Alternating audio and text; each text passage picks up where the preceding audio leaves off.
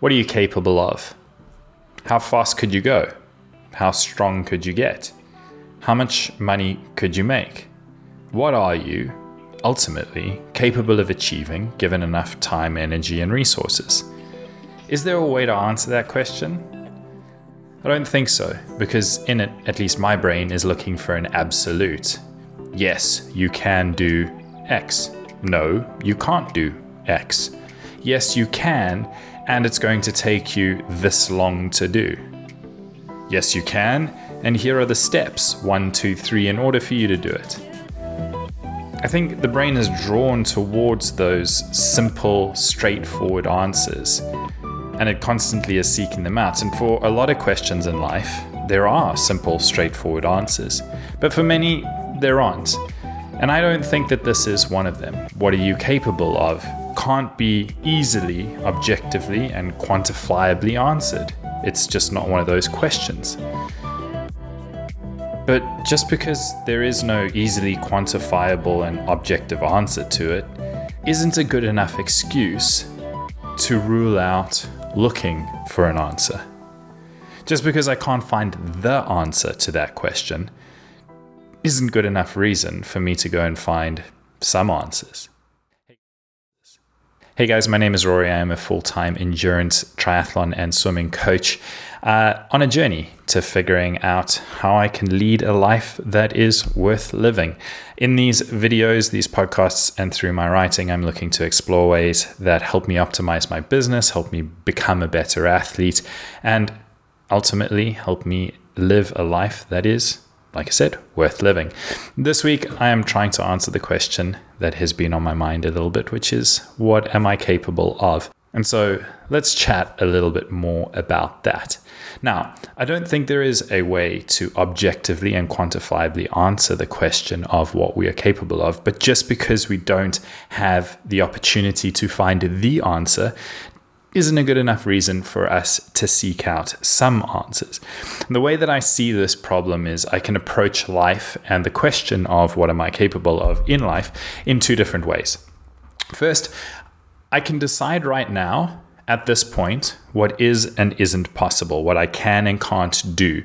And with my projection forward and the current state of my consciousness and my knowing and my experiences, predict where my limits and boundaries lie. I can then make an absolute statement of what is and isn't possible is and isn't possible, and then I can spend the rest of my life looking for evidence to prove myself correct.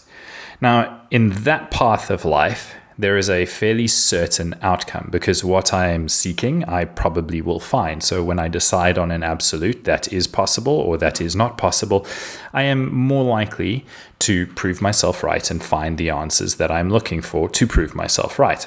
The other option, which comes with a lot less certainty, but probably a lot more adventure and a lot more opportunities, is to accept that I don't know what I'm capable of, and to accept that there may not be an answer to that question, but I could spend the rest of my life in curious pursuit of finding something out.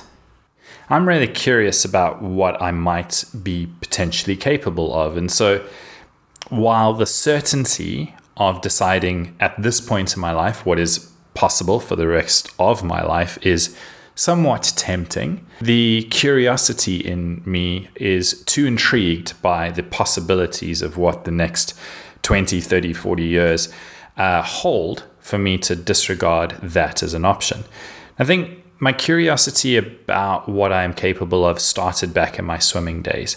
I remember in 2000 or 2001, it was somewhere around there, being at a training camp and working with a mindset coach who'd given us this workbook or handbook, if you like, of mental skills, which was designed to help us up our swimming game a little bit. And inside that book, there was a poem written by somebody called Donna Levine, Levine, which went something like this There is inside of you all of the potential to be whatever you want to be, all of the energy to do whatever you want to do. Imagine yourself as you would like to be, doing what you want to do, and each day take one step towards your dream. And though at times it may seem too difficult to continue, hold on to your dream. One morning you will wake up to find that you are the person you dreamed of, doing what you wanted to do, simply because you had the courage to believe in your potential and to hold on to your dreams. I'll admit that as a 16 year old, that had a profound impact on me. And between 2000 or 2001, when I first read it, I and 2012 Olympic trials, I had that poem in sight pretty much every single day. Whether it was stuck up next to my bed or inside my locker, it was written somewhere that I could always reference and always see it. There are plenty of other messages just like that quotes, slogans, poems, books, speeches. From the man in the arena to the Adidas slogan of anything is possible or impossible is nothing, uh, to the if you can dream it, you can do it quote by Walt D- Disney. There, there's an entire billion dollar industry built around ideas, phrases, and motivational rah rah, for lack of a better description. Uh, around these ideas. And between 2001 and 2012, I was pretty much all in on this. And I think to a degree, you have to be all in when you are chasing a lofty and audacious goal. If you aren't entirely convinced that you can make it happen, you, your doubt is going to trip you up at some point on the journey. And maybe mine did at the very last hurdle halfway through that 200 breaststroke at Olympic trials in 2012. But maybe there are actual limits. And on that night in April 2012, the mid 20 year old Rory discovered that there, there are limits.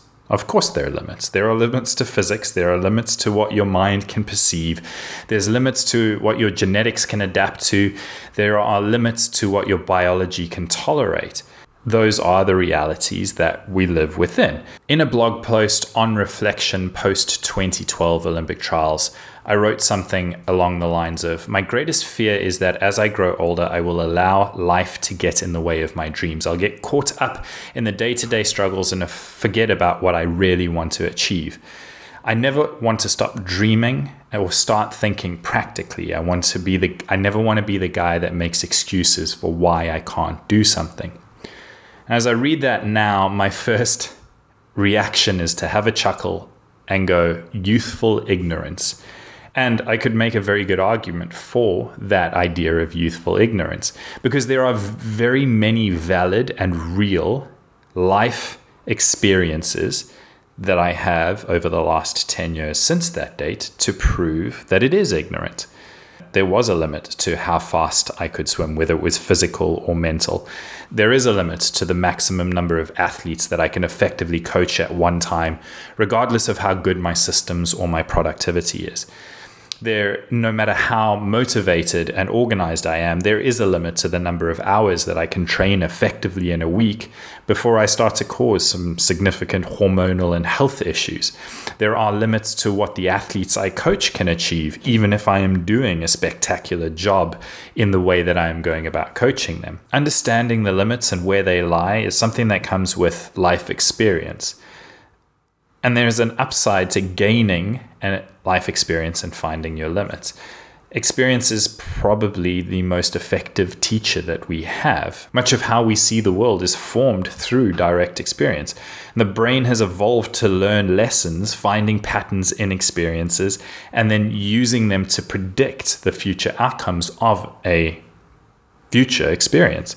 I mean, in a very simple manner, I act, something happens, I draw a conclusion from whatever happens, and then that conclusion is used as the basis for me to approach the stimulus or the thing that may happen next time I go through that cycle. A very simple example of that would be as a young child, you touch a stove, it hurts, you burn your fingers, you build an association that stoves are hot and on for touching, and the next time you see a hot stove, you don't touch it. And from an evolutionary and self preserving perspective, you can see how that's an incredibly valuable pattern recognition that you've developed. But, and that all comes from experience. But what about the downside of experience? What about the idea that I tried to make an Olympic team? I threw everything I had at it and even after 10 years of trying, I didn't succeed. And it hurt to fail. and I didn't have the emotional maturity or skills to navigate that failure.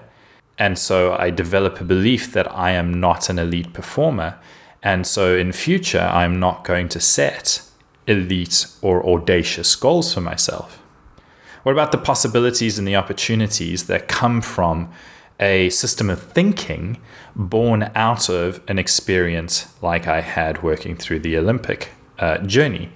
And I think in 2012, when I wrote that piece post uh, race, there was some sort of insight into predicting the future. Because as I've grown older, I've had to fight the reality of thinking practically and having life get in the way of having audacious goals or pursuing audacious goals. And I think in the last three years, I've actually failed here more than I've won. And I can see how it's been a slippery slope uh, from where I started 10 years ago to where I am now, where the optimistic, limitless outlook that made me an elite swimmer got ousted on the back of a sequence of failures and negative experiences that I didn't have the tools to manage or deal with. And as I went through those, I gained a more balanced and realistic approach, which I think was helpful, is helpful in many ways. But then I, as I began to, as I began to see everything from this realistic lens, because there are limits, I started to focus on the limits, and all I could see then were the limits and the reasons why not to. And the more I focused on those limits, the more I argued for my limits or human limits. And the more I argued for them, the more they became mine, the more real they became to me. And the more real they became, the bigger I made them, and the more they then influenced my perception of what was possible. And I think the saddest part is that at times the evidence and experience of limits stacked up so high that it spiraled me into a very cynical and pessimistic view of myself, the people around me, and many of the opportunities that were coming my way. And there's a real challenge there because the evidence and the arguments for a limited existence are entirely justified.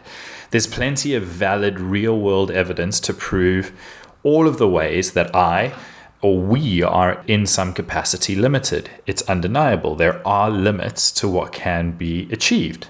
But it's a toxic and dangerous position to hold in life when that becomes the central focus and driving force behind what you don't choose to do. And I can tell you from an outside objective viewpoint, now being in a better headspace, I can tell you with conviction that living like that, that cynical, pessimistic outfit, outlook, is absolutely no way to live a life worth living. And so, while I have no idea of what the answer to what I am capable of, or where mine or our limits lie, I'd rather spend the rest of my life in curious pursuit of finding out something, even if it's not the answer. Because even if I fail a thousand times in the pursuit of something that is audacious, it beats the hell out of the mundane and spending the rest of my life justifying it.